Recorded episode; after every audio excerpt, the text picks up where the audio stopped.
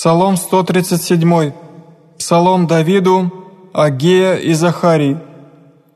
«Исповемся Тебе, Господи, всем сердцем моим, и пред ангелы воспою Тебе, яко услышал еси вся глаголы уст моих, поклонюся ко храму святому Твоему, исповемся имени Твоему о милости Твоей и истине Твоей, яко возвеличил еси над всем имя Твое святое, вонь день призову Тебя, скоро услыши мя, умножши мя, в душе моей силой Твоею.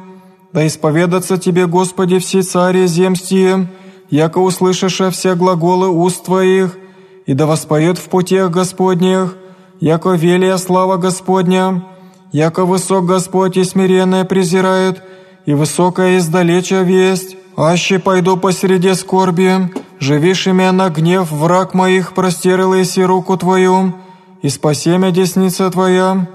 Господь воздаст за мя, Господи, милость Твоя вовек, дел руку Твоею не презрие.